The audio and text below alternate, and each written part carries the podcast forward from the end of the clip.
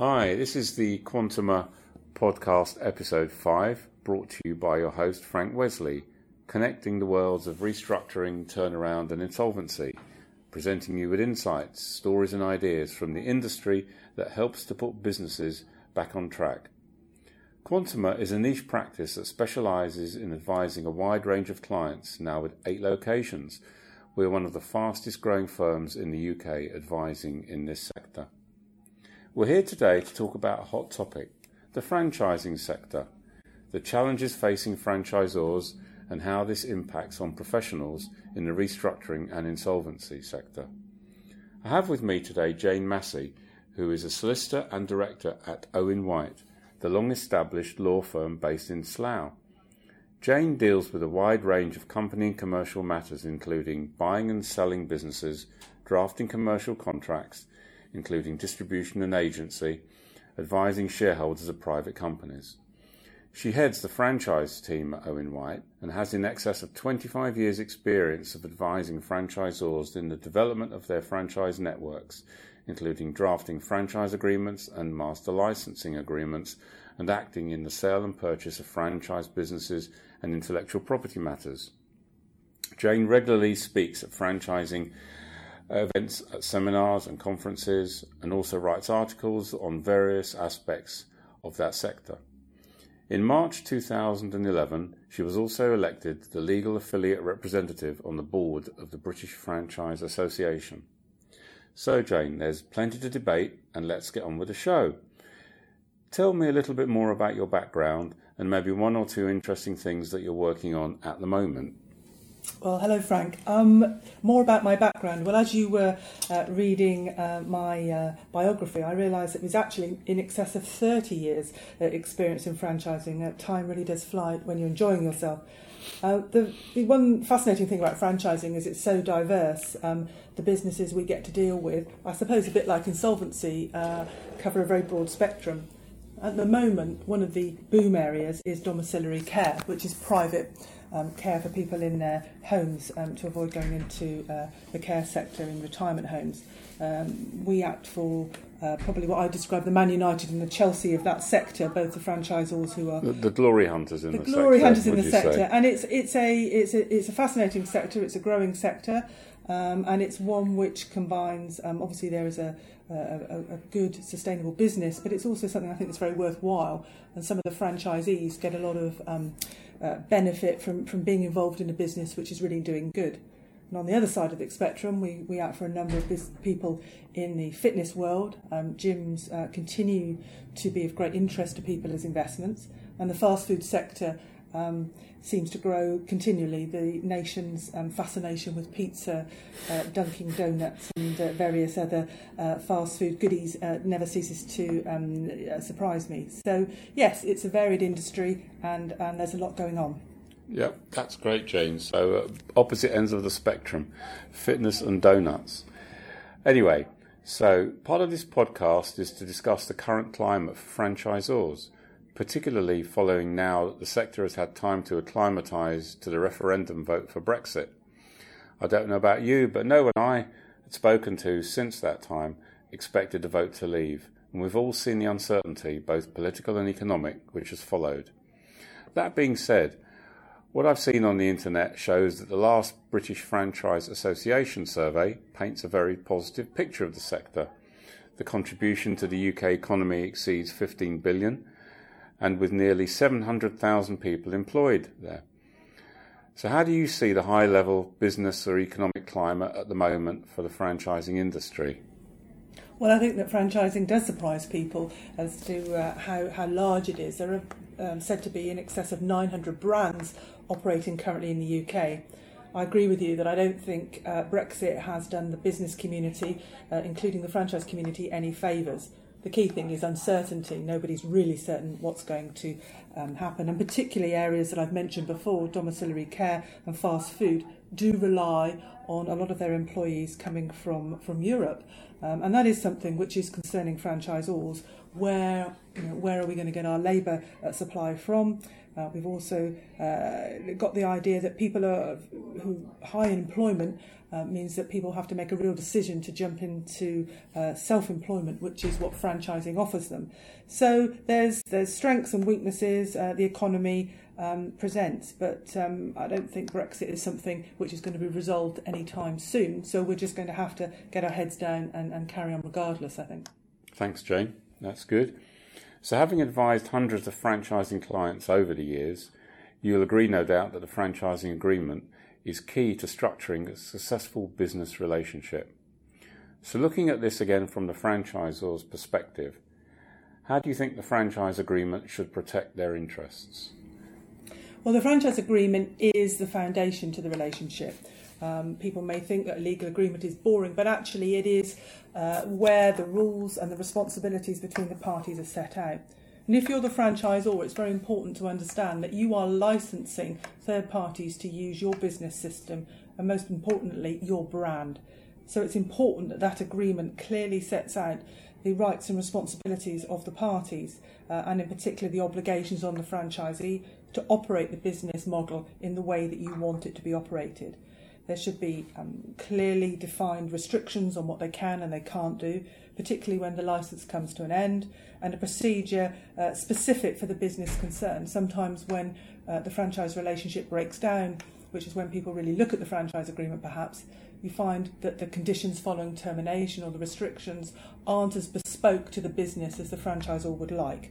So, this is where uh, a well drafted franchise agreement really pays dividends. Okay, that's good. I bet that you've seen one or two um, horror stories in the past where the clients haven't necessarily taken the right advice to draft an appropriate um, franchising agreement, and of course, that's when all the problems come home to roost. So, what that's an interesting uh, topic, and it will open a few conversation doors. But looking at the problems which arise from time to time between franchisors and franchisees, what, in your experience, have been some of the major common grounds for complaint between the parties when problems occur? Well, I think, like most business relationships, one of the problems is communication or, or often poor communication and a failure of expectation. So the franchisee uh, sometimes can maybe not quite understand what is needed in terms of finance, commitment, time, and effort, what skill set they'll need to run the business successfully and then they resent the fees they're paying for the franchise, or when they don't believe that the resources that are being um, put into the business by the franchisor and the support they're getting justifies the expense. So I think for many franchisees, not taking time to fully do their research, not getting proper advice on what the agreement actually requires them to do and not to do, and to have a full understanding of the commitment to pay fees is not an optional extra, the franchisor would be expecting you uh, to pay not just the initial fee, but the fees that run through the life of the agreement. And, and, where problems come is when people feel that they are either paying too much and not receiving enough, or from the franchisor's perspective, when the franchisee simply doesn't do what they're meant to be doing. So, do you think the franchisors generally make enough of an effort to explain all of these obligations and responsibilities to their potential franchisees when they're discussing getting involved in a business relationship together, or is there more that could be done? I think that is a, that's a very good question, and I think there are some franchisors who do it very well.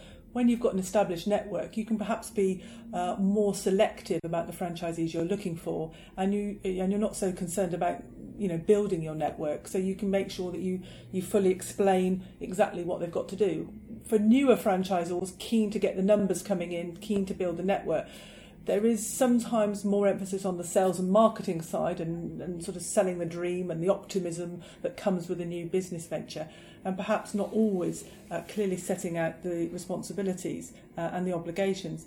But equally, um, I, most franchisors, and certainly those connected with the British Franchise Association, will be um, promoting uh, the taking of independent legal advice because franchisees are not employees, they're not subcontractors, they are people setting up in business on their own. And it's important they take independent legal advice at the outset so they know what they're meant to be doing and, and what the agreement is going to require them to do.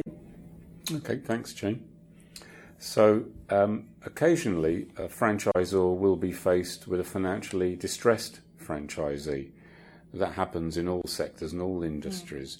Mm. Um, how do you think that they could best handle that scenario when a franchisee contacts them and basically says, I can't afford to pay my bills? Well, that is um, a very difficult situation all round, and there are some franchisors who, having had a bad experience, have adapted their systems so that they have regular financial benchmarking. Uh, they use software and technology to know what the franchisee is doing, and they monitor carefully to avoid that. Because, as I've said previously, franchisees are independent businesses. And if they go into insolvency proceedings, then as the franchisor, often you are simply an unsecured creditor. Uh, you may own some key equipment. You may um, have the rights to re- ask the, um, the franchisee to remove the brand from above the door. But it does get quite complicated, and you don't have control as the franchisor. So I think there the situation is you know, make sure you do your homework and make sure that you monitor your franchisees and ensure that there is a proper sustainable business model that they're following because that's when the problems arise. Mm, yeah. So, how uh, involved does the franchisor get in the the day to day operations of the franchisee to make sure that this doesn't happen? Um, what I'm wondering is what a typical franchisor uh, might do, might say, how they would react when a, when a franchisee says to them, I, I, "My bills are, are, are mounting up. I can't afford to pay," I'm assuming the last thing the franchisor would want is an empty an empty patch, an empty territory. So, would they be um, quite flexible? Um, would they be considerate in terms of trying to see whether there's a possibility of, of turning that franchisee's business around? Well, again, I think it varies very much from brand to brand, but I mean, the number one thing that all franchisors have in common is to protect the brand. And, and as you say, for, for public to see a unit closed down or the service not being provided is damaging to the whole network. So some franchisors take the attitude that they'll step in, um, do a bit of a rescue package uh, with a view to turning it around and selling it on to an incoming franchisee. Some franchisors will um, do a bit of hand holding to try and prop up the franchisee, get them into good habits, help with, again, financial benchmarking, showing them what best practices in the network um, can avoid problems. Um, to expect the franchisor to have uh, financial resources simply to prop everybody up uh, is unrealistic because, as I've said previously, fran- the key thing of franchising is it's not employment. They're not subcontractors. Uh, it's not a tr- it's not an agency arrangement. They are independent distributors. So it's some franchisors will perhaps take a more benevolent approach than others, um, but it is important for the franchisees to use uh, accountants or other financial advisors wisely while they're running their business uh, and, and take advice early. If, if, if the bills are mounting up, um, then take advice from an experienced professional uh, before it gets too late. And I think that's probably common to virtually every business and not just a franchise business. No, that's absolutely right. So let's consider a scenario where a franchisee contacts his franchisor and says, I'm shutting down this just hasn't worked out the way I expected for whatever reason. Financially, I've made a loss. I'm putting it into liquidation. Um, I've already taken professional advice in that respect. Um, what do you think a franchisor should do then to protect their interests where um, the the business, uh, the franchisee business will be closing down, or in fact possibly has closed down, has already gone into liquidation, what, what does a franchisor need to bear in mind to protect their position going forward when the franchisee is, is shutting down? Well, I've literally in the last week or so had, had that happen to a franchisor of ours who had a, a franchisee that was in the fitness business uh, that literally just contacted one afternoon to say, We've shut the doors um, and we're in the hands of an insolvency practitioner. Now, in so that, it was fait accompli. It was a bit of a fait accompli. Mm. Um, perhaps if you look back at the the, the relationship, it, it, had been heading in that direction, and I think the franchisor has a learned a lesson. Fortunately, the franchise agreement gave them the right to terminate the franchise agreement immediately. Uh, we were in contact with insolvency practitioners, um, established um, what the what was what was happening from the process there, and whether or not there was going to be any opportunity um, to uh, for it to be a, a, a solvent liquidation. Um, the franchise agreement enabled us to require them to take down the signage and to debrand, which was important from a reputational point of view. Um, but it is a, a, a sad situation for the individual involved because, of course, the franchise agreement wasn't just made with his limited company, but he gave a personal guarantee, which is very common in franchising. When you use a, a corporate entity to be the franchisee, the franchisor should um, require the owners to also give a, a, personal guarantee. So even though in this case the company may not have any money, we know that the, the uh, guarantor has got resources, and so um, steps will be taken to ensure that we um, try and recover uh, the monies that are due to the franchisor. Which, to be honest, are not uh, extensive because they get paid the management services fees monthly, uh, and so a, a large debt hasn't uh, hasn't built up. So the franchise agreement has uh, been their salvation, but of course it's still a sad situation for the individuals involved. And I think the people at head office find it quite uh, upsetting as well to deal with because it's not nice to think that somebody operating your brand has got themselves into that sort of difficulty. So another thing I think they're going to do is sit down and say, well, were there warning signs? Was there were there, were there things we could have done? Was there more guidance? But sometimes um, franchisees, like many other small business owners, um, simply you know can't be told and, and, and won't be helped until it's too late. So it sounds as though the franchisor is taking quite a responsible approach sad uh, situation. And in your experience, what about the insolvency practitioner or the, the liquidator? Um, how do you feel that they uh, handle those types of scenarios? Is there anything more that the insolvency practitioner could do in order to provide um, better feedback or better service from the franchisor's point of view? I think one of the key things is for insolvency practitioners to understand what the franchise how it works and, and who owns what and what the rights and responsibilities are. Um, sometimes um, some some insolvency practitioners have had more experience and understand that it is uh, a license which once terminated the franchisee uh, has no longer a right to, to operate and it brings uh, an instant um, end to the business which then leaves the question of what have they got to sell and the key thing is for them to understand they cannot sell a business as a going concern um, because the license has come to an end. So they could be looking at a pile of assets, um, of stock, um, equipment, fixtures and fittings, um, which is a question really, I think, of working with a franchisor to say, have you got a prospective franchisee who might be interested in, in, in, in taking this over? Uh, I think it's about being flexible and fast thinking, getting in touch with the franchisor to see if there is anything that can be done. Um, but the key thing is to understand the nature of the relationship. So, early engagement with a franchisor yeah. is something that would be um, of benefit, and to try and work together where possible in order to achieve um, the best outcome. Yes, I think an adversarial approach um, is probably just going to put people's backs up, and the franchisor is going to be very keen not to be seen to be a source of finance to prop up uh, that franchise business. As I say, it's not a it's not a, um, a you know a company owned subsidiary or an outlet, but, yeah, and they're not a bank, and they're not a bank. But mm. it is about saying, well, hang on a minute, um, the franchisor may uh, know people in the industry, maybe someone within the network is interested in taking over, and I've had that before, mm-hmm. where uh, a franchise.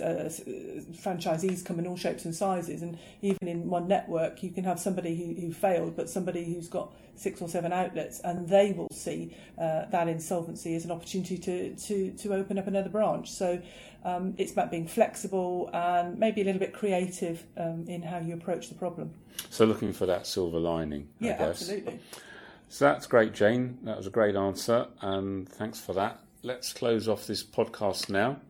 Thanks, Jane, for inviting me to your offices in Slough and your valuable thoughts. It was a pleasure speaking with you as usual. And if listeners want to contact you and find out a bit more about you or Owen White as a firm, what are the best ways to get in touch? Well, I think probably through our website, um, www.owenwhite.com, uh, or uh, emailing me directly. Uh, my email is jane.massey at owenwhite.com. I'm always happy to speak to anybody um, who is interested in franchising, whether they're a franchisor, a franchisee, um, or uh, even a franchisee association looking for help and support. Great, thanks, Jane. So, in closing off, we look forward to the next British Franchising Association survey, which will no doubt reflect how the sector has grappled with post Brexit issues. I'll sign off for now until the next Quantuma podcast. I hope you enjoyed the show, and until next time, thanks for listening.